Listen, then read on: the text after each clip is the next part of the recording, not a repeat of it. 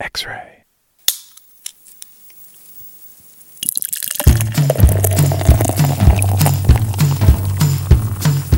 It's the Beervana Show, broadcast in Portland on X-Ray FM and available anywhere on your favorite podcast service. That, of course, assumes that X-Ray FM still wants to broadcast us after our long hiatus. That's true. We join you from Southeast Portland, uh, Studio Central, uh, in the deep cold winter. This is the same thing you said for the last podcast, as if we only did an hour ago. Well, who would ever suspect And now it's spring, it's it's a week later, man. and it's, not even only that a week cold later. outside. I'm Patrick Emerson, professor of economics at Oregon State But, but University. next week, when we're when we're pretending that this is being recorded, it may be cold. You don't know. well, that's true. Yeah, maybe you're smarter than I am. Yeah, exactly. Uh, and your smart one over here is Jeff Alworth, author of the newly released Beer Bible Second Edition. Thank you. Congratulations on that. Thank you. I don't think I have my copy yet. I don't know. Look around. I'm not sure. I got I got a I copy. I, I can I'm not- actually give you a copy. I think Didn't you buy one? I oh no, you couldn't buy one at, at the gigantic because they brought like six six I copies. know they ran out. It's not like I'm going to pay for it. well, I of course don't think you're going to pay for it. I mean, golly. Yeah. What what kind of fool But would I I, don't be? have one. Just to be clear, Yeah, I should definitely race to get you that because you'll read it immediately the second I get it to you. well, I will because I need to know what's new in this edition from the last edition because I read that one cover to cover. No. Uh, but your son read it. I remember he had a reading class and he was reading it. He was like He 11 read- years old. He was reading it. He read some of the beer Bible. Yeah. My sons know about beer. I raised them right. it was it was very charming to watch that young mind be exposed to the genius that is beer. the holidays just passed, or the festive season, as they say in jolly old England. Uh, how are your holidays, Jeff? Uh, my holidays were fine. They were they were uh, uh, kind of not holiday-y so much. Um, we we did go to New England for Thanksgiving, and that was wonderful. Um, Yes. But Christmas was kind of uh, uh, Sally and I kind of late in the game looked at each other and said, "I don't have anything for you." And the other one said, "I don't have anything for you." Either. Um, I would like that. That would be that would be my ideal Christmas moment for We- me and my wife. we did we did spend uh, we always say that, by the way. But then my wife's birthday is like right before Christmas, so Yeah. I can't get out of that one. right. And then because I'm worried that I shortchange her birthday, I, I make sure I get extra gifts, and then I worry about shortchanging her for Christmas, and then she ends up getting like eight times as many gifts as she probably. Anyway, sorry. Go ahead. Uh, we did spend a friend uh, Christmas, the Christmas a little bit before Christmas, Christmas Day, and the day after uh, with friends uh, in Bend, And it was snowy, right? and it was really snowy. Nice. We rented a car because our car said uh, you can't put chains on this car, which I've never seen before, You got to get the socks, man. which The freaked socks. us out. What's a sock? Uh, they're these super cool cloth coverings that you put over, and uh, I believe it because at least one brand is from Sweden or something or Norway, so Oh, you know they know what they're talking about. Sure. Apparently, the, like the way that they do the cloth fibers and stuff, it gets real grippy in the snow, Huh. and so that's what you do for those cars that say they can't have chains. But also, often when they say you can't have chains, they mean you can't have chains, but you can still have cable strap thingies. Yeah, they were talking about it not having the clearance and tearing the par- car apart. And when I saw that, I thought, right. you just get those little cable ones. Usually, they get the low profile things. That's good enough. But nevertheless, you got a car. You rented a car, and you made it across the pass. Uh, we did. Uh, we got there before the snow hit, and then we had to come back during the snow. Uh, relatively large snowstorm, but I am a, a wily vet, and my my possibly a wheel all wheel drive car Possibly. uh, got me home. was it like an SUVe kind of thing? No, it was not an SUV. And in fact, when I called the, so this was like uh, Christmas was on a Saturday, and I call, I'm calling like on a Wednesday night, like, hey, do you guys have any SUVs before this snowstorm? They went. Stop prank calling. yes, exactly. So they said no, but we have. Do you, do you have you have you heard of this car company Genesis? It's like the Yeah, yeah. It's a fancy. It's a fancy Hyundai. Is right. It's the Infiniti of Hyundai or Exactly, something. Yeah. So I got one of these, and Ah, uh, wow, you travel in style, I my was- friend. It was it was interesting to be in a luxury car, which Yeah. I usually travel in luxury cars. Uh, Uh, I didn't I didn't don't notice sell your Chevy short, man. Well, it's not luxury; it's just awesome. I, I we have a Volt. I don't know if we've ever mentioned that on the podcast, and I I couldn't be happier with it. I wouldn't. I literally wouldn't want any other car. Even yeah, you- and then they stopped making them. I, I was almost convinced by you, and I thought about it, but they stopped making those. I know it's terrible. It's because Chevy doesn't know anything about cars. You walk into the Chevy showroom, and every single you don't want no Volt. I No. got a one fifty. No, that's a Ford. I got a what is a Silverado for you. Yeah, they're the, you're looking at wheel wells. You're looking around, and every, the wheel wells are eye level. It's crazy. Anyway, we're way off track, track now. No, we're not because uh, my holidays. Thank you for asking. Oh yeah, so I'm sorry. Which is I forgot to dominated by the fact that my in-laws came, who are lovely people. Sure. But here's here's my conundrum. So my father-in-law is absolutely uh, crazy about frosted glasses and beer. Ah. And so he comes the moment he walks in the door, they arrive, he like throws all my glassware into the freezer. And then he's like, Patrick, you want a beer? And I'm like, yes. And he whips out the beer in the frosted glass. And there I am, looking at this very, very, very cold glass and this beautiful, delicate, delightful Pilsner that he's gotten from my fridge because I put it there. Thinking, no, what do I do now? Uh, so the first time what I did was I sat there fondling the glass, fondle, fondle, fondle, fondle until all the frost went away, and then I poured my pilsner. Nice. And then it happened again because I was invited out to the coast by some friends. Uh, a friend of the same age as me, but he also got uh, indoctrinated during that frosted glass phase Uh huh. craze, which is I think I I think it was the eighties, Uh, yeah, it was like the 50s to the 80s. fifties to the eighties, yeah. Yeah. And so he would do the same thing, pop out of frosted glass. But with him, I felt comfortable saying, "Nah, I'll take a I'll take a warm glass." Next. yeah. Yeah, the frosted glass is not a good way to go, and it, it's partly because uh, if you're drinking a Bud Light, I think it might be a good way to go. Well, I think maybe not. It really depends. So the thing about it is, you you, know, you get the liquid inside there that freezes up, Mhm. and any any kind of aromatic molecule that might be in your freezer uh, will get in there, Ooh, that's a good point. And then about that. you know, it's like sometimes you smell. Uh, you, you pull something out of the freezer and it has a weird kind of a old freezer aroma. You don't want that on your glass, for No. God's sakes. you don't want that in glass, and I don't really don't want a ultra cold No, I don't. beer. Yeah, I no. want a beer that's warming up and expressing itself. Yeah, yeah. People have some weird fascination with ultra cold. I don't have it. anyway, so that was my. That's why I introduced the holidays, All need to get to the frosted glass. That's how clever I am. That's nice. And you know what? In the middle of December, the last thing I want is a damn frosted glass. Why? Would, I know that's the other thing. It's cold, man. here you go. Freeze your hand down. uh, but I, I didn't have the heart to do anything. No, He's no. such a he's such a good guy, and he's really trying to like be the you know super you know, one of the super thoughtful and one of the great things about beer is uh, alcohol in general, but but certainly beer is that it has this ritual element, and Yep. it has a social and a ritual element. And in both case, on both those scores, when you pull out your son-in-law, your cool frozen glass, you're you're marking a, an important social occasion with this ritual. And so, yeah, what are you? If you say screw that, it's just a jerk thing yeah, you just go along with it Yeah. exactly. All right, shall we get to the podcast? All right, let's do it. Turns out that in order to sell a book, you got to go flog a book, right? So No one knows how to sell a book, but this was one gander. did it? Yeah, did it work? uh, you got to have a platform too, which is why you podcast, right? That's, that's right. Yeah, you're welcome.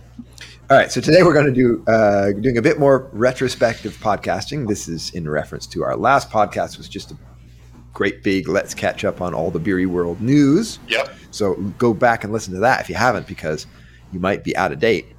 In October, Jeff went on a national book tour. That's the reason we had to put our podcasting on hold, and it really has been. I mean, it's been Months. months. Yeah. Yeah. So we apologize for that. I, on behalf of Jeff Alworth, I apologize to you for his laziness and inability to like figure this out. Oh, Uh, I did. I did get one. I did get that one podcast recorded in. Yeah, it was uh, not our podcast. It was a competitor's podcast. No, no, no. It was our podcast. It's on our podcast feed. It was a. It wasn't a. It was. Oh man, we'll tell that story later. For God's Okay. sakes, it was an awesome story. Wait a minute. There's, there's a podcast on our podcast feed, and I don't even know about it. It's the. No, it's, the- it's the Guinness podcast. Where's my? Yeah, I know, but where's my check? There's no check. I There will be tried, no I check. tried to convince Guinness to fly me out. First class. They didn't do it. Uh, okay, so it's the reason we had to put our podcasting on hold. Much apologies. Uh, but Jeff saw and learned much on his travels. So today we will benefit from all that wisdom, learn what he discovered. And I should say, it's nice to see you. Uh, it's great because honestly, just you, yeah. as two friends, I haven't seen you in ages, and I know. we've our communication's been minimal, and it's been a long time. So it's Yeah. really good to see you. yeah, the truth There's is, only a few years left. I mean, we're Before at the end. Exactly. Yeah. So we got to cherish every moment, Jeff. let's let's cherish this. yeah, And could be. besides, you look just about on the edge because you got a real scraggly I know, something going on there, I know. It's uh, and it's all white. I, I know it is. It's a Santa beard. It's either it's either I go deep and, and go for the gravitas, or I shave it off Have you, immediately. have you noticed what uh, um, David Letterman looks like these days? I have, That you're you're headed right there. I think you should do it. But David Letterman is like ninety years old. I'm Yeah. not. I'm Well, a young man well, still. So you say. all evidence to the contrary. All right, You're So we're going to skip the news this week, which means you don't get the news intro. So maybe a clever Will Romy, our our beloved producer, will slip something in so That's you don't right. so you don't despair. That was my pause. Uh, we'll find out whether Will, Will actually right. listens to the podcast. Might just be a pause there for amusement's sake. Uh, so that's it. This is free form. We're going to talk about your travels. Cool. So I hope you're ready to talk because I got nothing. I am gonna. I am ready to talk. Uh, yeah, I, I, I had uh, a wonderful trip, and in 2015, I did a book tour, and it was really fascinating because rarely does a person have occasion, basically never, to travel around the country drinking beer, so you can get a contemporaneous sense of all the different regions. Yeah, that is really cool. Yeah, and compare. You know, and Yeah, what's and going on. now there's so much going on in lots of parts of the U.S. that there weren't that much going on in t- even as late as 2015. Yeah, it, to 2015 was right when the explosion was starting, Mm-hmm. uh, but you know it, it hadn't really unfolded in the way it has now, uh, and so I don't want to step on anything because my last leg was my southern leg, and one of the, one of my my favorite cities to tour was Atlanta, and uh, Atlanta was. I'm sure they had a few breweries back in 2015, but it was not. It was not going to punch up. Uh, yeah, Yeah. I, I would argue that Atlanta has some of the best breweries in the country right now, and it, Wow. I'm certain that was not Well, the I'm excited to get to there. I'll just say that yeah, I was there for a conference in somewhere around there, 2014 maybe, and yeah, there there was beer, but it wasn't great. Yeah. So Uh, things so- have really changed, and it's been yeah, it's been fascinating to see to get a get a feel because uh, we live in this nationalized uh, beer space, and we you know if you if you follow the industry, you kind of see some of the breweries what they're doing elsewhere, and you kind of think it feels like you know what's happening nationally, but you drink locally, and you're never really totally sure. So Yeah. it was it was super fascinating to get out and and see what was going on. And you had to do it during coronavirus, and you escaped. You said 17 flights on the last pod, so Yep. congratulations, that's fantastic. Thank you. Uh, and you did have a few places that had to cancel, including Just two. including stabbing me in the heart was the Maine Beer Company. Yeah. Totally understand, not critical at all. Like we get it. It's just it's a but missing it's a tragedy. Yeah. yeah, yeah. Uh, that that one was a little bit sad. Um, and then the other one that got canceled was my Seattle stop, which was going to be at Reuben's, uh, and so I didn't. I was thinking of rescheduling a Seattle stop, and it didn't happen because it turns out, man, these book tours are really grueling. And so when I got back, I was going to do it in early December, but I was like, "Ah, I can't do it. And- Well, maybe sometime in the spring you can just fit a little trip up. there. yeah, and, and the truth is, these these events were really fun. I should mention just kind of the, the form of them. Spent a fair amount of time, way more time myself, scheduling these beforehand, with on the assumption that they would turn out well, but I wasn't totally sure. It was Yeah. it was all theoretical. You got to see the first one, so you have a sense of how they went. They were all kind of like that. They had a really different character depending on Yeah. the Your first one was here at Gigantic. Yeah, It was a room, bunch of tables, beer being served, books being sold in the corner. You talking at that time with Van Havig and Ben Love, the brewers and founders of Gigantic. yep. Uh, and actually, that's probably the last time I saw you. Thinking Wow. about it until now. Yeah, that was September. That was, that was September. Yeah, that was a long time ago. I'm not sure if we saw each other since then. So they're fun events, and we wanted to get people out. And and um, I'm happy to if you guys are if anyone's listening to this and wondering uh, if I would do that, I would be happy to show up and sell books or meet with you guys and talk. These are fun events. Um, they're I think they're fun for the breweries too because in many cases, like the one that you saw with Ben and Van, uh, people at the brewery may know them, may, may may see them, may even talk to them from time to time, regulars, but they don't really get to hear them talk about beer at a, at a deep level and Yeah. kind of go go deep. And so there's a real benefit I think for the the, the, the fans of the breweries. Uh, to hear the people who make the beer that they love. Yeah, that was the nice thing about at least the gigantic thing, and I assume it was repeated mostly the other stops too, which was it wasn't just you talking; it was a back and forth between Yeah. you and the brewers, and about what you wrote about in the book and how they reacted to it, how they see it locally, and things like that. Yeah. So that was really fun. Um, yeah, if you want to book Jeff, you just got to talk to his management company and figure out his uh, speaker fee. That's right. You, know, you can negotiate. uh, deals to be had.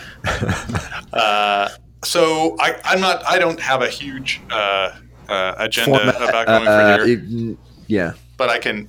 But I can mention just as a kind of establishing shot that I did five legs, sort of four four legs and a stop. Yeah. But they were um, in the northeast, which is to say south of New England. Mhm. Uh, California with a stop in Denver, so it was really I called it my western leg, but it was really California. yeah. Um, Midwest leg, which is upper Midwest, uh, and then then south, and then I was going to do two stops in New England, but I only got to do the one because of Maine Beer Co. Uh, so Oh, but the other one that got uh, canceled was the Milwaukee one that put you into Madison, right? That's right. There were a couple that got canceled that I rescheduled. So my I had a Denver one that was canceled and it got rescheduled. In both of those cases, I feel like uh, it was serendipitous. I, I, I don't I don't assume that the places that canceled wouldn't have been extraordinary, but uh, the places that ended up getting subbed in turned out to be really awesome. So uh, I have no complaints. Yeah, and you've those. been back to Madison, Wisconsin, so I'm super jealous. We'll talk about that when you get there, I suppose. But you and I lived together when we were, Wisco- we were students at the University of Wisconsin, That's right. and I kind of grew up there. So Yeah, that's right. Uh, it looks radically different. You should definitely go back. It is wild, wild stuff. I know, I know, I can't it's a believe big how city long now. it's been. It's kind of a big city now, Yeah, and there's a lot of. Uh, uh, we're kind of just going right to Madison. That's fine. Uh, there are a lot of pretty big apartment buildings, so it's a pretty vertical little town now, which is really surprising to me. doesn't surprise me, given especially like downtown, the space constraints. Exactly. It's so Madison, Wisconsin is built uh, in between two lakes, uh, and so there's real physical constraints. We're like Seattle that way. Yeah, Um, so yeah, if you're going to build and you don't want to be way out, you got to go up because there's nowhere else to go. yeah. I mean, I basically haven't been back since we graduated. So this is 1994. Me too. Totally, me too. Yeah. It's a cool town. In fact, why don't we just start with the Midwest because I really, What the hell? I really, Let's do it. I really love the Midwest. But let's just note in passing that another town that you uh, visited was San Diego, and we have a bunch of San Diego beer here, and we might as well get started. Let's do it. Let's uh, to wet our whistles Yeah. So and talk uh, about this. My my event in San Diego. So I, San Diego is one of the few places that I carved out extra time to stay there and, and tour the city. But my event was at a brewery called Pure Project, Mm-hmm. uh, and the, the beer that we have right in front of us right now is Pure Project. Yes. So Pure Project is a really cool brewery. Put that in the dimple. Oh wait, is that the is that the pub? yeah, this is the English pub. Yeah, put it in the dimple, man. yeah. Okay. Gotcha. Gotta go in the dimple thing. It is, it's got to be right. That's here. why. That's why I've got the expert with me. Man. Yeah. I gotta save me from myself. Pure Project's a really cool brewery, and I I met. hope, I hope the uh, mic's picking that up because I'm doing a good job. excellent. Uh, uh, cool brewery, and I met um, online. Don't drink it all though, I'm. I'm gonna, there's a couple sips for you left. sucker. Uh, Keep talking. Just don't don't mind me. there's a there's a wonderful guy who was doing a virtual Instagram uh, reading, going through kind of like a training with uh, the Beer Bible, and I saw him, and Yeah. I'd, I'd already uh, been aware of Pure Project, and uh, I think they'd even given us some of their beer, so I was already a fan. Uh, didn't have huge amounts of connections down in San Diego, and then Chris Leguizamon was uh, doing this thing, and he's kind of their their educator outreach guy. He's a mass, not a master cicerone, an advanced cicerone, the one that's not. It's the it's the really good, really high one that's not the highest. It's like 120 people instead of 14 or whatever. Anyway, uh, so I reached out and said, "Hey, Chris, can I come?" And he said yes. And then the next day, Chris and I went, uh, and he he and some other folks and I spent the whole day pub crawling in North San Diego. Mm-hmm. Uh, Yep. So that was awesome. We can we can come all the way back around to that. But let's drink this beer. This is a pub ale. This is yeah. Uh, what was the official title? Only yesterday, English style pub ale, and that's it. There's no other description. So we'll we'll find out. We'll decide. It's it's really funny. Um, just a couple of days ago on Twitter, Hmm. Boak and Bailey, English bloggers, said, you know, we're seeing that Americans use this phrase pub ale a lot because apparently bitter is really confusing to Americans. Uh, And it's really funny. So they sent us a pub ale, and it's a bitter. It's clearly it's a bitter. Yeah. So our friend Alex Ah, Gnu down at uh, uh, Upright made a pub ale, but his was a brown ale. He was concealing that it was a brown ale by calling it a pub ale. so, so buyer beware when you see pub ale. This is a really nice beer. It's very bright and uh, uh, it's it's. I would I would call this a juicy It is- uh, English pub ale. Yes, it is delightful. It is a hybrid. Yeah, It's it's. I think it's not a hybrid. I think this is. If you go to England right Mm. now, this is what kind of beers you find. that's true. You were telling me this. So yes, I'm I'm out of date, but Yeah, it's a modern pub ale. a modern pub ale. Really nice. That's Yeah. luscious. That that wants to be on cask, but It does want to be on cask. and I did shortchange you, by the way, sucker. yeah, I, oh, I But you that. have another can. I'll confirm, by the way, just just in passing, that yes, we've had Pure Project before, and I think we've even had some on the pod, um, and uh, so we know how good it is Yeah. in general. All All right, we're going back to the Midwest. Go, let's take let's go Yeah, Midwest. so the Midwest was my uh, my second stop. Uh, I started out in the Northeast, come back to the Northeast, but the Midwest is just so much fun. Um, I feel like the Midwest gets overlooked as a craft brewing place. Uh, the Midwest is much like the Northwest in that, uh, for the most part, the breweries there sell all they make to locals. So you you're you know like my first stop was at Minneapolis, which I feel like is probably the most underrated big American city for beer. Mhm. Uh, it's just tremendous. They just have such good beer there. A lot of really good breweries. Every time I go there, I'm like, holy crap, man! Minnesota is really killing it. And it's not just the day. It's not just uh, the Twin Cities. It's the whole state is really good. Um, and I, I did I did fly in the night before my event, so I got to hang out. I went to Utepils, uh, which is a make they make lagers. Um, so that was a hell of a lot of fun. Uh, hung out there. They it was fest beer time, so they had a really tremendous fest beer on, and I think it was their Helles. I think they did a Helles and a Pils, and I liked one of them immensely, and I think it was the Helles. Um, and then I had my event at Fair State, uh, which is a brewery that does lagers uh, and nice IPAs, and they made one of the you know, looking back, like when you try to remember all the beers you Yeah. had, and I had many, many beers, uh, they had one of the most memorable beers. Like I, if I go back, they just I, I have this bright memory of uh, this all Citra kind of pale ale, I, low low alcohol IPA, like six, around six percent. Yeah. Oh man, it was so good. And it, the Citra, the, the the hop selection they'd chosen was a really lemony variety, very bright, uh, very. It was simple in its way. It wasn't like layers of complexity, but just super moreish, awesome. Excellent. Um, and then uh, then I did Madison, Wisconsin, which was really fun.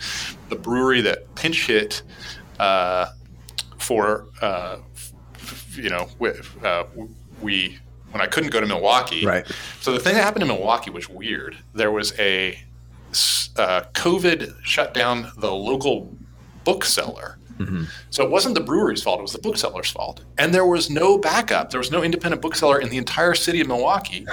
Right. So we couldn't. I remember really, this now. Yeah. it, it wasn't like we could. We, so we were kind of screwed. And there's this really cool uh, local Madisonian named Greg Washington who does a podcast, uh, vi- video podcast, um, which I appeared on, and he had said, "Dude, you got to come to." Madison, it'll be awesome. And I said, Yeah, I'm already going to Milwaukee. So when all this happened, I contacted Craig and said, Who should I go to? You're my man. I gotta, I gotta, I gotta do this fast because um, this was kind of late in the game. And he said, go to Giant Jones. And Giant Jones is this Ah. really interesting brewery that, uh, th- so the the two women who run it are married. Their last names are Jones, Mhm. and uh, the beers they make are big beers. They only make big beers. So, That's like why they're giant. That's the giant. Yeah, exactly. So that's the giant part of it, um, and uh, that was really fun. My the first roommate that I had in Madison, uh, Guy Stoniker, still lives there. So we hung out went out to dinner, went to this event. That's Um, fantastic. it was really cool. So that was and and Madison, even though it's grown to be kind of a bigger city, has a real small town feel to it. Still feels like a college town, small town. Yeah. So- why after high school I wanted to get the hell out. you Um, appreciate things later though more. yeah, and then Chicago was just fantastic, and uh, Chicago. So it was it was, was interesting. Uh, Minneapolis was completely dead downtown, and we'll get to some of my findings. What I what I discovered is the downtowns across America are dead. Yeah. Um, they've really been hollowed out, Yeah. and the neighborhoods are still going. So, like Minneapolis, like Portland, has a lot of neighborhoods around the the kind of commercial downtown core, and those places were hopping. But um, but downtown was as dead as any place I saw. San Francisco also really dead. Chicago was kind of hopping though. Chicago was more kind of more healthy than most places I saw. And Chicago's really stepped up their game. This is not a new thing. Um, and I had my stop there at Fair State. Uh, I'm sorry, Half Acre, uh, and it was a really good event. I our, our we had Josh Knoll on the podcast a while back. He and I did an event there where he interviewed me. It was really fun. Um, and then the next day, I went out to Dovetail, which is kind of a famous brewery that does Franconian uh, and Bohemian style lagers, mostly Franconian style lagers. Uh, toured the brewery. That was a lot of fun, and it was just it was just a reminder that the Midwest has this kind of down to earth, uh, beer saturated culture, and they have had forever. Like the immigrants to these parts of Yep. the, the, these cities were all beer drinkers. Yep. 200 years ago, 100 years ago, 50 years ago, they're all been beer drinkers. These people know how to drink beer. They know how to enjoy beer. And even though a lot of the breweries in these places are not necessarily ones you've heard of, uh, you know, the events were extremely well attended, very warm uh, reception. Just, I, you know, the upper Midwest is awesome. I have a real affection for the upper Yep. Midwest. Yep, absolutely. I know what you mean. Me too. And Chicago is probably the most underappreciated big city in the world. hmm It's a fantastic place. Yeah, I was I was staying at the Palmer House. So people who live who know Chicago know the Palmer House. It's this old old, uh, now kind of dog-eared uh, uh, Grand Hotel. Reminded me of like a Grand Budapest Hotel hotel, yeah. and it's right around the corner from um, the Art Institute. And unfortunately, the the Art Institute didn't open up early enough for me to get to see it. It's Ah, I don't know, tragic. my, it's my favorite uh, museum in the world. So It's an amazing museum. so that was such a fun one, uh, and I think, I think you know, I, I would, I, I feel like, I feel like people maybe overlook the Midwest as as a good beer place. So the the West Coast has had its heyday, and uh, the East Coast has now had its heyday, and I think the Midwest has been having heydays all along, and no one's noticed. So good Yeah. job, Midwest. What are people drinking in the Midwest? Yeah, so in the Midwest, I, lagers was a thing that I was really curious about, and it's Yeah. one thing that I noticed. Uh, I, I wanted to see You would think that that would be big in the Midwest since the history of all the beer makers that came from the, excuse me, Germany. That's right, and it's it reminded me a lot of of uh, Oregon in that uh, lagers are popular there, and you have breweries that specialize in lagers. Mhm. Uh, the uh, Utepils that I went to in Minneapolis, they do lagers. They really focus on it. Dovetail that I went to in Chicago, they focus on it. But breweries that focus on other stuff, like Half Acre, uh, is I think probably locally far more known for their hoppy beers. uh, okay. Um, they make a this tremendous pilsner called Pony Pils, and as we were, they have a really good staff. Uh, and as we were doing our, our presentation, every time I would mention a beer style, about two minutes later, somebody would hand me a beer uh, that the brewery made in that beer style, and I started having this grove of glasses around me. And late in the game, we got to Pilsner, and they brought me the Pony Pils, which I'd never had before. I'd had a, a number of their beers before, and it was tremendous. And I'm like, oh God, why didn't why didn't we start with this? Why am I why have I been drinking anything with this? really good, and I think that's a good example. And it reminded me of Portland. It's like, Yeah. you know, breweries feel like they need to have a good lager on tap. It Yeah. seems like so that that that was really that was really similar. But I started out at the East Coast, Okay. so Let's go back. Let's go there. yeah, so th- I, and it is in many ways kind of an outlier in the United States. So I'm Mm. talking about uh, like the the New York City to uh, Baltimore part of the East Coast. This Right. is where I was. So New Jersey, Yeah. uh, Western PA, and uh, Baltimore, New York City, and lagers are not a deal there. Um, people make them, mm-hmm. you know, you'll find them at breweries, but uh, they are not driving culture at all. People are not really into them.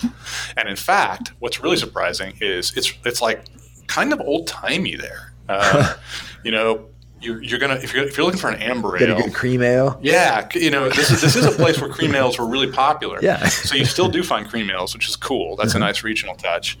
But you also find you know old kind of pub ales, old uh-huh. American pub ales.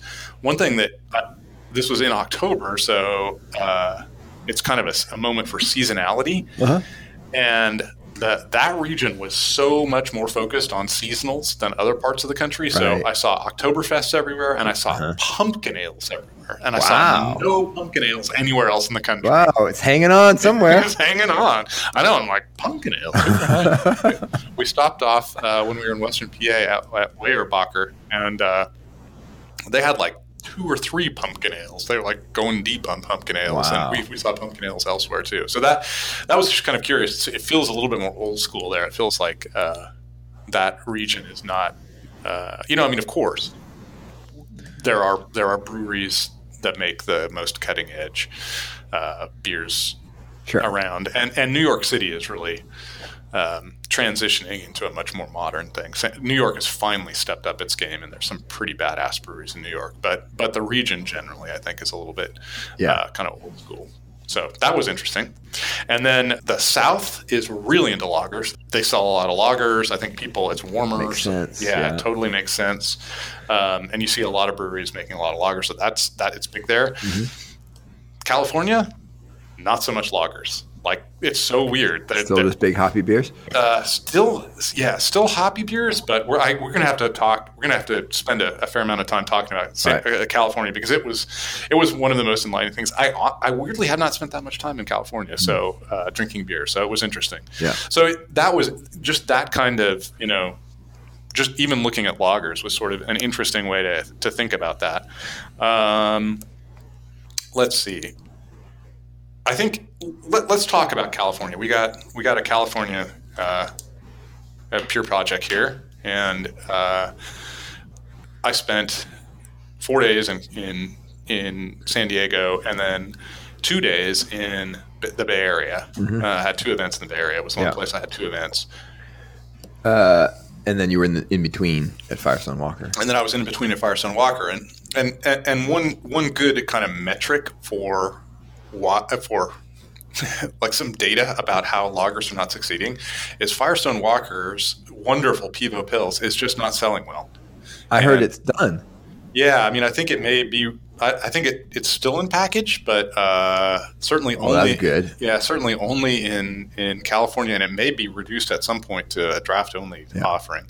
I was in. Sorry, just to uh, uh, cut across you there. I was in uh, the Bay Area for Thanksgiving also, yeah. the same in-laws who came up for for Christmas.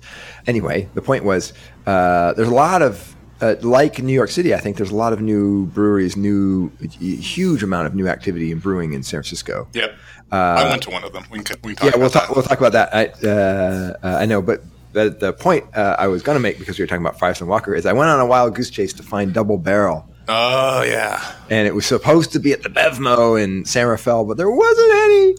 Yeah. Uh, so sad. It's so hard to find, and it's such a good beer. Well, and I was so was, sad. I was promised that they would not only have double barrel at in LA, but it's the only place you can get it where it's been aged on wood uh-huh. and it's uh-huh. supposed to be sublime. And quirk of timing when I was there, it was not on tap. It had blown. Uh, you mean, the, you mean at, at, Firestone Walker? At Firestone Walker. Yeah, so not LA, but Paso Robles. Yeah, it no, no, this is their LA outpost. Oh, oh, oh I'm sorry. Okay. Yeah, so, so that's have, where you did the event? That's where I did the event in, ah, in LA. Gotcha. Uh, in Venice, actually. Mm-hmm. Um, at their propagator, which yeah. is a really, really cool facility. It's Not surprising. So, if there's anything I can achieve, anything I can achieve with this podcast, it's to save double barrel ale. Right, I'm right there with you, and I couldn't believe they didn't it's have it. It's hard to save when it's not available. I can't tell people to go buy it because they can't.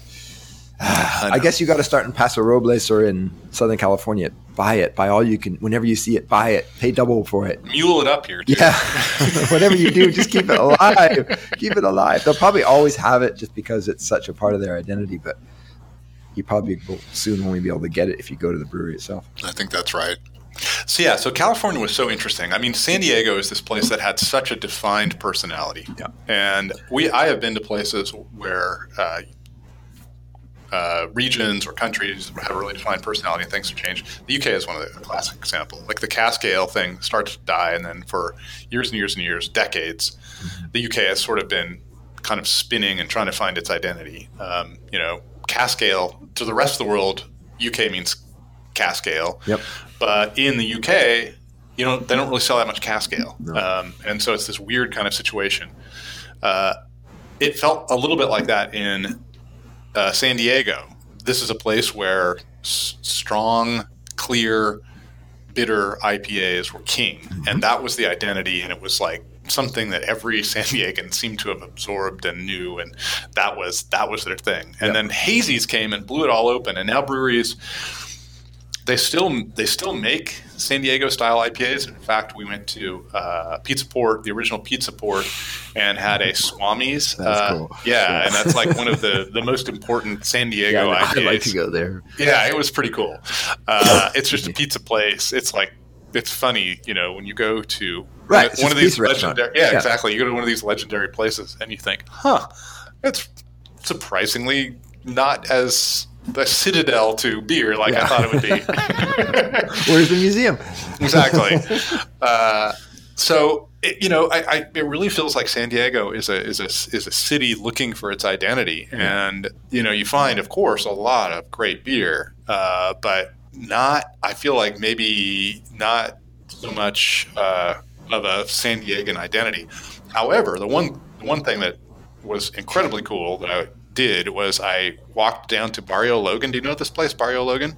Uh, no, I don't. The other thing that's super weird if you've never been to San Diego is locals refer to San Diego uh, and they mean San Diego County. Yeah. And the first day that I went out with Chris and George and, and others, uh, we went up to uh, northern San Diego County and we drove 45 minutes. Yeah. Yeah. Through, It's through through nothing like not it wasn't it wasn't like it was all connected or anything it Yeah. was just like vast stretches of nothing yeah. It's So one of it's the very uh, It's, weird. it's yeah. It's uh, it's one of the weirdest cities in the sense that there isn't like a really strong center of gravity. yeah so there- there is a downtown, and it's kind of actually more recently got gotten sort of revitalized a bit, and they built a new ballpark and stuff like that for the baseball team. And but yeah, it that was it was never like really centered on the downtown area, and so it's yeah these little pockets all over. It's very weird. Well, r- right south of downtown is uh, the historic immigrant area Oh, okay. for Mexican Yeah. immigrants Yeah, yeah. Uh, called Barrio Logan. Okay. Um, and there's two new breweries there. So I walked down there well, at my event at Pure Project. Uh-huh. Two women who worked there said, uh, "You have to come up to Mujeres. Uh, to, you got to come to Mujeres tomorrow. It's uh, owned by a Latina, and um, you know we're we're down there in? Barrio Logan, and so I'm like." Awesome! I'm definitely going to do that. And I learned that there was another one that they're actually kind of connected. They have ownership connections called uh, Border X um, nearby. So I walked down there one day and went to those two breweries. And they're really cool. They're doing interesting stuff, and it feels very much a piece of the neighborhood, which is fantastic. You know, it feels Excellent. like. Yeah. Uh, it, whereas the rest of the entire rest of the uh, the city that I went to, it felt like there was a bit of a. Uh, culture shock or, or crisis of confidence or something like that. Hmm. When I was in those two breweries, I felt like these breweries know exactly what they're doing, and it was cool. So Hmm. Yeah. that was fun. Um, Uh, can I ask you just sort of an overall question again? Yeah. Um, not to derail us too much, but I'm just wondering, uh, did you find a lot of sort of strong expression of some kind of local culture, local tastes, local flavors in San Diego, in in general? But we'll start with San Diego. no, Like- I mean in San like- Diego, I didn't find that. Or is really everybody surprising. brewing, you know, different mixes, but a lot of the same beer? I mean, I think it is mostly. I think I think we do do have a fairly nationalized culture, um, and uh, I think you're talking about in every city you're going to be able to find most styles of beer, um, but you're not necessarily going to find them in the same proportion. So some cities are going to have Right. more lager, some cities are going to have more Right. West Coast IPAs, uh, East Coast IPAs, Right. and there there are some differences like. Um, But you're not getting like tropical flavors in the deep south, and I don't know, um, corn in the Midwest or something. Yeah, I didn't I didn't notice that stuff so much. It was much more uh, subtle, kind of like how people drink. Like in Minneapolis, they have weird laws, so you you can't have a restaurant uh, in in your pub, so it's all tap rooms. Oh, That there's yeah, that's not exactly right, but it's a weird law, which Yeah. means it's basically it's basically the case. There's only tap rooms, so that's that's sort of weird. Whereas you know, in in, in on the West Coast, it's much much more common to be able to get food in a, at Right. a restaurant. And in fact, I will say this: uh, one of the places we went to, and I'm not going to remember the name. Really bad in San Diego, up in the northern part of San Diego, in Oceanside. Is that a place? Yeah. Uh, is a new brewery that is a brewery taco stand, and I got to tell you, that is the awesome choice. Every brewery should sell tacos. it's amazing. tacos pair really well with beer. huh? They are perfect. Yeah, it's it's uh, it was it was that was one of my my my delightful stops. Uh, cool. So uh, these two breweries that are in the traditional Latino, uh, Latinx um, uh, areas of San Diego, did they have what? What kind of expression of local culture did they? Mostly, I think it was it was well, I shouldn't say mostly, but um, the the places felt like Okay. they were comfortable for locals to just pop in. Yeah. Uh, and the beer wasn't necessarily uh, Super distinct. well. It wasn't. Border X did have some interesting things, and and and Mujeres did have a really cool lime sour, uh, like a cucumber lime sour.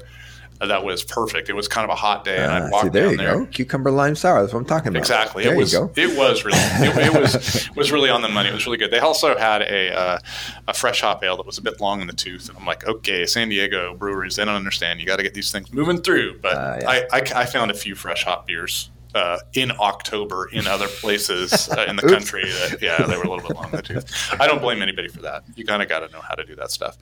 Uh, but um, okay, you talk for just a second while I go get a bottle. Yeah, we're, uh, I was I was motioning to Jeff that uh, we need to open this saison from Pure Project since we're still talking about San Diego. We should do it now. All the going's good, uh, uh, but as a bottle, which means we need a bottle opener. And And I forget about that. Bottle Yeah. openers. I know bottles are so nineteen or twenty fifteen. Border X did had one of the beers that was one of those that I I'm that's not going to cheat you this time, by the way. super in my like the ones that I remember. Excuse me. It was Wow, too much beer, man. too much beer. Huh? Oh, in the No, glass you. that you're I pouring. was, I was responding to you. Uh, the Border X does a thing called a horchata golden stout. It was nine percent, which was a lot, but man, oh man, it was so good. I was super, super loving that. And they do this blood saison that also has different flavorings in it. So I think if you're looking for uh, Local expressions, local expressions that might might cultural be leading, expressions, absolutely. uh, the horchata golden stout That stuff gets me really excited. Like I love to see that when I travel. On. Yeah, yeah, it was great, and I, I uh, especially at Border X when I, I, I got to uh, Mujeres kind of early in the afternoon. It was not there was not super packed yet, um, so I didn't really get a big sense of what kind of clientele they had. Border X, by the time I got to Border X, it was like four o'clock in the afternoon, Mhm. and it's in this cool little part of. Uh, you know, it's one of those parts of a neighborhood that has uh, uh, like a, a downtown district kind of. So it was already hopping. And I think 90% of the people in the building were Latino, which is really awesome. You know, it was not, it was not, uh, perform- performative Latino or Yeah. attracting And not uh, something like in, or something. in Portland, Oregon, you'd necessarily experience in craft beer scene. That's right. There's not a lot of diversity in clientele because we're not creating those spaces yet, probably. Exactly. so that was that was fun. It was a really really fun day to, to pop pop down there. Uh, San Francisco, I think, is also an interesting place that doesn't have a real identity yet. Like I was just the one one place I went to, they did lagers, and one place I went to, they did really Barebottle, which we've talked about. They Uh-huh. did. Uh, Everything. uh, they, they do everything. I think they're really an IPA house. They, that's their real specialty yeah. um, and uh, and I think they're they're getting a lot of traction because they have a good brand and kind of high profile Mhm. uh, approach to, to beer. But it is interesting that the San Francisco is also like I was really trying to find the kind of vibe there. And the truth is, if you come to Portland, I don't know if you would either. I mean, I, Yeah, you know, yeah. so I, it's I it's suppose I'm- interesting. I'm- yeah. it, uh, it resisted my efforts to pigeonhole. Yeah. Well, I was going to say, sort of newer beer scenes might be easier to pigeonhole, and then more mature beer scenes, what happens is you get people who specialize in different things, and you get a lot of diversity. But the one thing I noticed, because there were a bunch of breweries I'd never heard of before that have popped up in, in the Bay Area in the last few years, um, uh, I wondered whether, like, the one thing I think you could say is like the classic San Francisco style is steam beer, but that's kind of an anchor thing, and I think there's a lot of respect right. not to step on that uh, because I was curious. I was like, well, everyone should do a steam beer. You know, you can just riff on that whole steam thing. But Totally. uh, so it's interesting. I don't know exactly what, but yeah, I would. It kind of it suggested to me that there's sort of this polite deference, like that's your thing and we won't. Yeah. Yeah. It is interesting. Uh, All right, so let me just uh, tell you this. Oh, sorry, were you going to say something? no, it's a little bit regrettable. I wish I wish every brewery in well, San. Francisco Yeah, made steam beer. I would love to see all these different expressions of steam beer. yeah. which is uh, lager yeast done at higher temperatures, right? So- Yep. Okay, uh, this is the Madeline Oak Barrel Aged Mixed Fermentation Saison by Pure Project from San Diego, California. It's, uh, guess that's what I need to say. So it's a Saison. It, it as soon as I opened it, it's, I caught a little funk, but now I'm not seeing. Yeah, it's Not got. Um, it's a little bit acidic, not very acidic, but not very funky at all. It's mostly acidic. I mean, you can tell it's got. That was weird because when I poured it out, I got these um, sort of stray uh, um, uh, aroma characteristics that suggested funk, but now Yeah, it's, it's, it's Now definitely. gone. you can smell the. Hundred percent, it's got Brett in the nose, but Mhm. um, but it has a very clean profile. It did, yeah, When you when you taste it, it's, all that's gone. In fact, then and the aroma is gone too. Now that's had a chance to breathe. But right when I opened the, the bottle, I thought, "Ooh, this is going to be an interesting beer." yeah, it's really nice. Mm. It's very white winey. It is very white wine, yeah. Yeah. In fact, it does, didn't say anything about grapes in them. It, but it? it's it, just said oak barrel aged, so Yeah. it could be like Chardonnay barrels. or Could be. something. Yeah. Really nice. This is a brewery that does a lot of stuff well.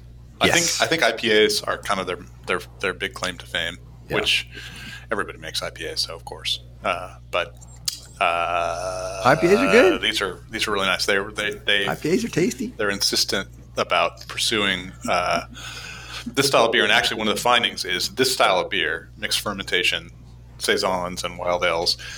There's a lot of breweries that have learned how to make them, make them extremely well. Examples like this, and they just Yeah. don't sell very And they well. just don't sell. yeah, and Yeah, interesting. it's it's just a it's a thing that brewers love, love, love, and consumers So are they not keep doing it. them. They make a little. yeah. So It's I, their, I, it's their pride and joy, but Yep. that's interesting. I saw this. Then it's just pan American. I didn't see any place where people were like, "Oh, we're totally knocking out of the park. Everybody's loves our wild Yeah, it makes me worry about Belgian breweries. mm-hmm. It really does. Totally. All right. I got to talk about the South because I got to talk about Atlanta mainly. Uh, I was not in North Carolina all that long, so I went to Asheville, and I honestly did not get to see very much of Asheville. So Wow, really? yeah, Oh, that's such a shame. and it was also the last leg, um, and so my my endurance was starting to wane a little Yeah. bit. For our more far-flung listeners, Asheville for a long time has been held up as sort of like the East Coast beer city, the East U.S. beer city. I will say when I uh, when I got my Uber at the airport, uh, I sat down and the woman said, "So, are you here to drink beer?" She had no idea who I was. I thought, "Okay, Yes, Im- yes, I am. this is impressive. Uh, clearly, uh, beer city." And as we were, she was driving me into town. She was like, "There's the Disneyland of beer. That's the new Sierra Nevada place, and there's the so and so, and there's the so." So she was yeah, very aware. it's kind of a beer. tourist town, so it has that, and that's kind of a big part of their identity now. So it's got that mix. It's got exactly what you experienced. The Uber driver would ask. She well, and she didn't ask if I was there. I don't know what else they do there, but she knew beer, so that's impressive. Yeah. Uh, so I, um, I I started in Charlotte and at a place called Sugar Creek, which is uh, started by a brewer who is a master cicerone, one of the few master cicerones in the world. Ah. And we had a, a nice educational event there. That was that was a lot of fun. Um, but I, I honestly can't say too much about North Carolina. But I did spend um, uh, the day after there was a, a, weird day between Atlanta and North Carolina. So I had a day in Atlanta, um, and I, I got to see breweries there. And man, man, Atlanta just really impressed me. We started out at this place called the Bold Monk.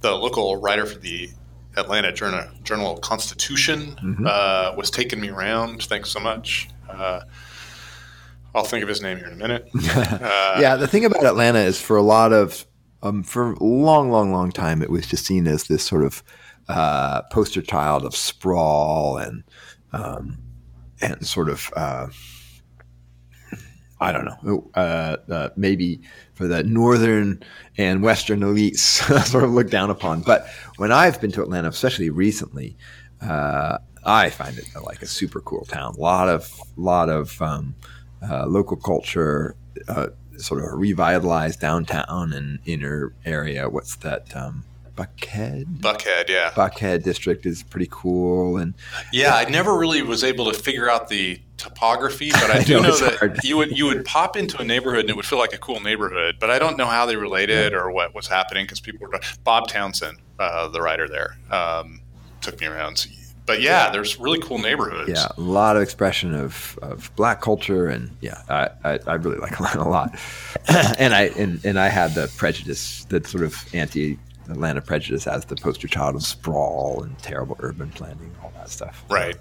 Oh, there is you. Asked, you just you, you asked about uh, uh, Belgian ales, and there was one little interesting quirk that I learned on the South, mm-hmm. uh, and this is not. This kind of gets to your question about regionality um, the uh, Sugar Creek was founded with the idea of making Belgian style ales, mm-hmm. and it didn't go.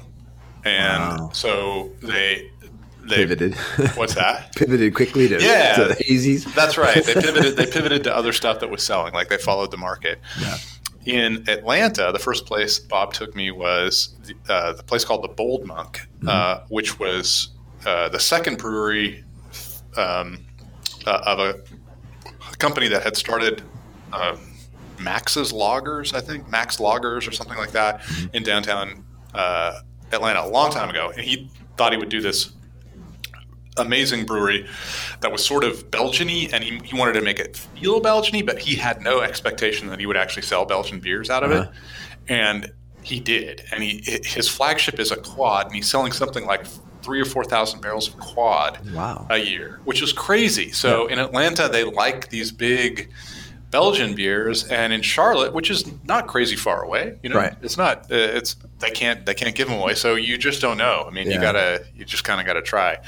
That place, Bold Monk, was amazing. I don't know how much money they spent, but it has this like upstairs loft reading room, which was super cool. I think I've seen pictures of this. Yeah. Place and they had this big deck outside. One thing about Atlanta is they have all these green spaces, and it looked out on the back of it. It was in, in some neighborhood. It was not a remote place. It was in the city, right? But it looked on this little ridge. I guess that that's had, the benefit of sprawl, right? You just leapfrog these green areas, and then you then suddenly you read it, you you preserve them in the end. Oh, wait a minute. Yeah. So it had this ridge, this tree-lined ridge right behind the brewery, which was in a warehouse, but uh-huh. um, it had uh, this gorgeous beer garden, and then it had kind of a regular pub, and then but it had this thing underneath the reading room that made it look like a German beer hall. Mm-hmm. Like you just go to the place to, that meets your mood. It was a really cool place.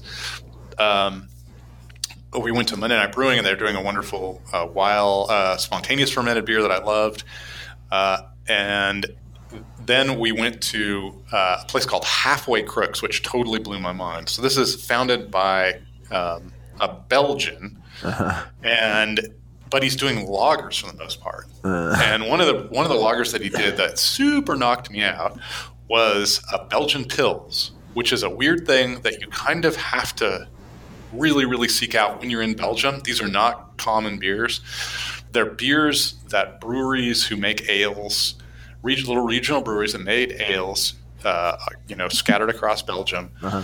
Uh, after lagers became popular, they would make their own little pilsner to sell uh, at the, the cafes around their brewery to keep right. the lights on. Uh-huh. One of the most famous is DuPont's, uh, Brasserie DuPont of Saison DuPont fame. They have one called a Redor Pils. Uh-huh. And uh, for a long time in the 50s and 60s, it was their best selling beer. Very, you know interesting beer, and they're very rustic. They have a really interesting character. It's Uh-huh. like a it's like Belgian meets saison almost. lovely, lovely beers. And and in 2019, when I went to to Verhaeghe, that does the Duchess de Bouillon. Um, uh, they do their own pilsner, and you find it in the cafes around there. Super character. I super love it, and I feel like if, if you're going to do Italian Pils, you're going to do all these other variations on Pils. You should do a Belgian Pils. People should be doing a Belgian Pils, and so we get there, and there's this Belgian, and he makes That's it. your next local collab, by the way. I am, I am, I am, it's in my mind, man. It's in my mind. you should get uh, Alex Ganum to do that Yeah, it's true. from Upright. so Halfway Crooks makes this wonderful, wonderful uh, Belgian Pils, and it's just they, they do a bunch of lagers, but I really love that. Um, and and Joran, the the guy, uh, happened to be in town or happened to be in the brewery. He came up and we, we drank a beer together. It was So nice. you write here that not just like saisons are dying, but just barrel aged wild ales, ales in general. Like all because lots of breweries have just pumped a ton of money into a barrel aging program. And Yeah, and I think that's part of the problem. They're, they become too common, uh, and so consumers have been kind of the market got flooded. yeah, A beer like this, I mean, the problem. What's this one called? Let's give it a shout out again. It's a really good beer, uh, it's called Madeline. Madeline. It's just such a nicely. It is. It's really well crafted beer. I mean, the the thing is, when these beers first were made, they were they were made with an IPA kind of profile in mind, which is like blow the back of the head of the drinker off. Yeah. And now people learn how to make them super delicate, lush, uh, very very drinkable. And I feel like anybody would like this beer, Yeah. but nobody will buy it now. And this is a beer uh, that also would pair well with like fine dining, a fish, you know, a fish dish. Like, can you imagine? I mean, if, if you're not into white wine, this is a great alternative. Yeah. Uh, or, or even if you're in wine. My, my, but my point is that's not something that restaurants, I think, still have embraced. Right. Like should- this, this is a beautiful uh, drink to have with, you know, your trout or something. Totally. Yeah, I totally agree. So yeah, I think that's a pretty good roundup. Uh, Uh, you haven't talked about New England, so let's just do that real quick. Oh yeah, New England. So um, you know, I, I know New England pretty well because I go there uh, now every year, and I've gone at least every other year for the last twenty five or something. So I know it pretty well. Uh, my event was at Notch, though, so I did have a kind of minor thing where I was seeking out lager breweries. Uh, Notch is kind of a famous lager brewery. Uh-huh. Uh, and I was really excited to see them. They were one of the first to do a Czech dark lager in the United States, in fact, um, which I was able to get on the Lager Underground. Somebody brought me a can long ago, uh, and it was in my, even the first edition of the Beer Bible, and it was in the second one as well. Uh, so that was really fun, and it, it was it was an interesting event because we started talking. Uh, uh, during the event, we, we talked about IPAs, and I got to hear. Oh, and uh, producer Will Romy showed up at Notch. Excellent. Yes, it was very nice to see him. I'm always startled at how tall he is. uh, I'm a pretty tall guy, and I really have to crane to see the top of see the bottom of his chin. Uh, but it was interesting because we were talking about IPAs, and um, the thing that we've we've had here in the Northwest, and just I think in other places in general, is sort of a, a shift away from the kind of hazies that is that New England IPAs are famous for, like Right. the back to a little bit more bitterness, Right. less uh, bitterness and dryness, um, along with the juiciness. And it was interesting. Uh, the folks there were just, you know, big defenders in the the kind of traditional New England IPA. so I think that might really be kind of the bastion of that of that expression of that beer, which is great. I like it. Yeah, exactly. it's it's cool. You guys you guys do you. You, you know that's your thing. Precisely. Yeah. Yeah. Do you notice any regional differences in what the audience was interested in? Like, yeah. Yeah, I mean that that is what I was looking at, and I think you know you if you look at tap lists, they kind of look the same, no matter where you go. With a with a, the, a few of the things that I've, I've mentioned that are different, but what you what's really interesting is to see what people are actually drinking. Yeah. And uh, uh, you know, I, I feel like in California they only drink hops, hops, hops, hops, hops, hops. Right. Lagers are just dying. Everything's dark. I didn't see a single dark ale Right. in California. Yeah. Um, it's that you know they're dying. Uh, I think I, I really feel like New England has completely shifted over to completely hoppy. Like hoppy stuff is really big deal. There's Yeah. a brewery like Jack's Abbey that does lagers is successful because they're such outliers Right. in, in this in this Right. scene. They own the space. Yeah. Whereas when you go to a place like uh, uh, the Upper Midwest, it's much more like what I see in, in the Northwest, which is if you walk into a pub, uh, you see that people are drinking a lot of different stuff. Yeah. It's there's it's it's Yeah. much more variegated. yeah. Um, and I think in the South, I didn't I didn't have such a huge uh, chance. Like in the places I was at, I didn't get to go to so many places and see so many people because I did also go to Austin. Um, and I should give a, a shout out. I never really got to do this. Uh, I I just failed at the end. I went to a brewery called Meanwhile, which was founded by uh, Will Jaquist, who was got his start here in Portland uh, at Breakside Oh yeah. and he founded his brewery in Austin and in 2020 2020 I think won the gold medal for his pilsner his German style pilsner so Ah, beautiful. served notice and he has one of the most highly recommended uh, barbecue carts uh, in, in Austin, which ain't no small thing, Yeah. right? so I was like, I'm definitely, I'm going to Austin. I'm definitely having barbecue. Wait, he's from Portland. He's he related to the reporter uh, Nigel, yeah, Nigel he is. Jaquiss. He is. Yeah, okay. Yeah, Jaquiss is not such a common name. No, that's right. Yeah, uh, I can't remember what the relationship is, but they are they're they're kin. Um, and I spent I spent that was the last stop uh, on on the southern tour, and more or less the last stop because it was a few weeks before we we went. Uh, if to you New plugged me down in Austin and gave me good beer and good barbecue, I'd never leave. yeah. Uh, I just Will and I. Will and I That's all spent, the- and then it would get really super hot, and I'd get the heck out of there quick. but I was there in I was there exactly, in you were perfect. So it was it was perfect, and Will and I spent like eight hours drinking beer. It was awesome. We toured the brewer. We had barbecue. it's a beautiful brewery. They have this weird uh, scrub trees out in the back that I don't know what they're called, but it's it, it's almost like a park outside behind their their uh, their brewery that has these funny trees that are totally distinctive, and I don't know what they are, but they are not like trees we got here. Very interesting place, um, and it was it was uh, I mean it was it was really nice after two years of COVID to just spend some time with people, and I could have. I could we I could have done a four hour thing and talked about each stop and how cool each person was along the way and what we did and what we talked about. Um, and I didn't get to do that, but I will say it was super uh, uh, uh, for for somebody who's been locked up for two years. It was a real balm to the soul, and it was extremely nice to spend so much time with Will. Yeah. Uh, like a long ass session where just two people are sitting together talking uh, Yeah. about whatever comes up, and over the Yeah. course of six, seven, eight hours, whatever we were doing, like, everything comes up. it was awesome. Yeah, So, that's uh, fantastic. definitely check out Meanwhile when you're there. And also, I was at Austin Beer Works for the event, and they have a tremendous old school West Coast IPA, and it's it's even kind of pre West Coast because it's got a fair amount of caramel malt Excellent. uh, and and a big bitter charge, but it finishes super dry. Uh-huh. It's only two and a half Plato to finish, so that caramel malt is not cloying at all. Right. It adds a little bit of sweetness, and then, man, that thing is dialed in. It's called Fire Eagle, another one of those tremendous beers that That's I really remember. name, Fire Eagle. Yeah, Fire it. Eagle. Well, I'm jealous of uh, your opportunity to get out and about and, and do all this. I'm not jealous of all the travel that was involved. So um, you have a strong constitution, my friend. I enjoy travel. It was fun. Yeah, I enjoy it in in moderate amounts, in fits and starts, but probably not for like three months straight 17 flights. whatever it is that you take. yeah, I, I was. It was really. It was funny. It was. I've been wanting to go to Austin my whole life and never set foot in Texas. And Yeah. um, I've only been to uh, uh, San Antonio, so Yeah, when when I by the time I got to Austin, it all hit me, and I was like, I don't have any energy. And I would have, I would have, I planned to go to uh, other breweries. I really wanted to see Live Oak. There were other breweries. I Yeah. vaguely toyed with the idea of getting out to, to Jester King, and instead, I spent eight hours talking to uh, Will Jaquiss at Meanwhile. So that's which is probably the best outcome of all. it so. was it was tremendous, but I didn't get to see as much of Austin as I should have. Yeah. But I don't regret. I re- no regrets. But exactly, there there even for me, there's a point where too much it just it does wear you down. Well, thank you for sharing, and we should probably uh, wrap up this podcast. So, Indeed. uh, we'll give you a few words as we're going out.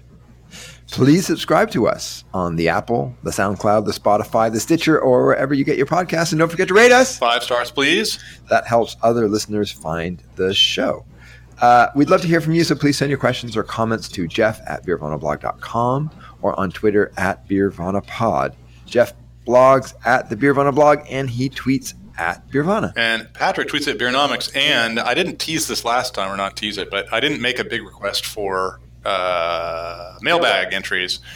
That, but please send them to us because I obviously Yeah, there you- probably is no mailbag right now. yeah, there's there's we're, we're low on mailbag and and that's just because we've been out of commission for so long. So we Yeah. need to we need to mailbag up. So if you have thoughts about uh, today's podcast or last week's podcast, please uh, uh, ping us if you have comments about your area that I got wrong or whatever. That- Like, and we did start an Instagram, but we're old, which means we're not very good at Instagram. yeah, you precipitously started that on your own without any 15 year old. That's all he does. So I know how to reach those 15 year old beer drinkers. Is to go to, go to Instagram. The first rule of social media is you got to be able to back it up, though. And uh, Ah, so, so you can you can reach us out reach out to us on Instagram, and in a few months we might see it. That's right. Uh, was supposed to keep up the Instagram. This is going to be a big travel log, Oh, Instagram I love travel how log. I love how you you start this. I didn't You do nothing. I was just sitting at home on my butt, not even drinking very much beer. You don't even tell me that you have, started. I didn't have my funnel of beer. you to- don't ask me about it. You don't tell me, and then finally you, you say, "Oh, I started this thing. Now you have to carry it forward." No, Yes. no, no. Yes. Yes, I that's how things work. accuse. I am not responsible. All right. Uh, I still have a little bit of the Madeline uh, barrel aged saison. I have no beer left. I have no beer, so you're quickly going to get some, so we Yeah. can cheers. Because if we don't cheers, we can't end the fight. I know, and you can't. There's something like horrible things happen if you cheers with an empty glass. So, Yeah. All right. Cheers, Jeff. cheers, Patrick.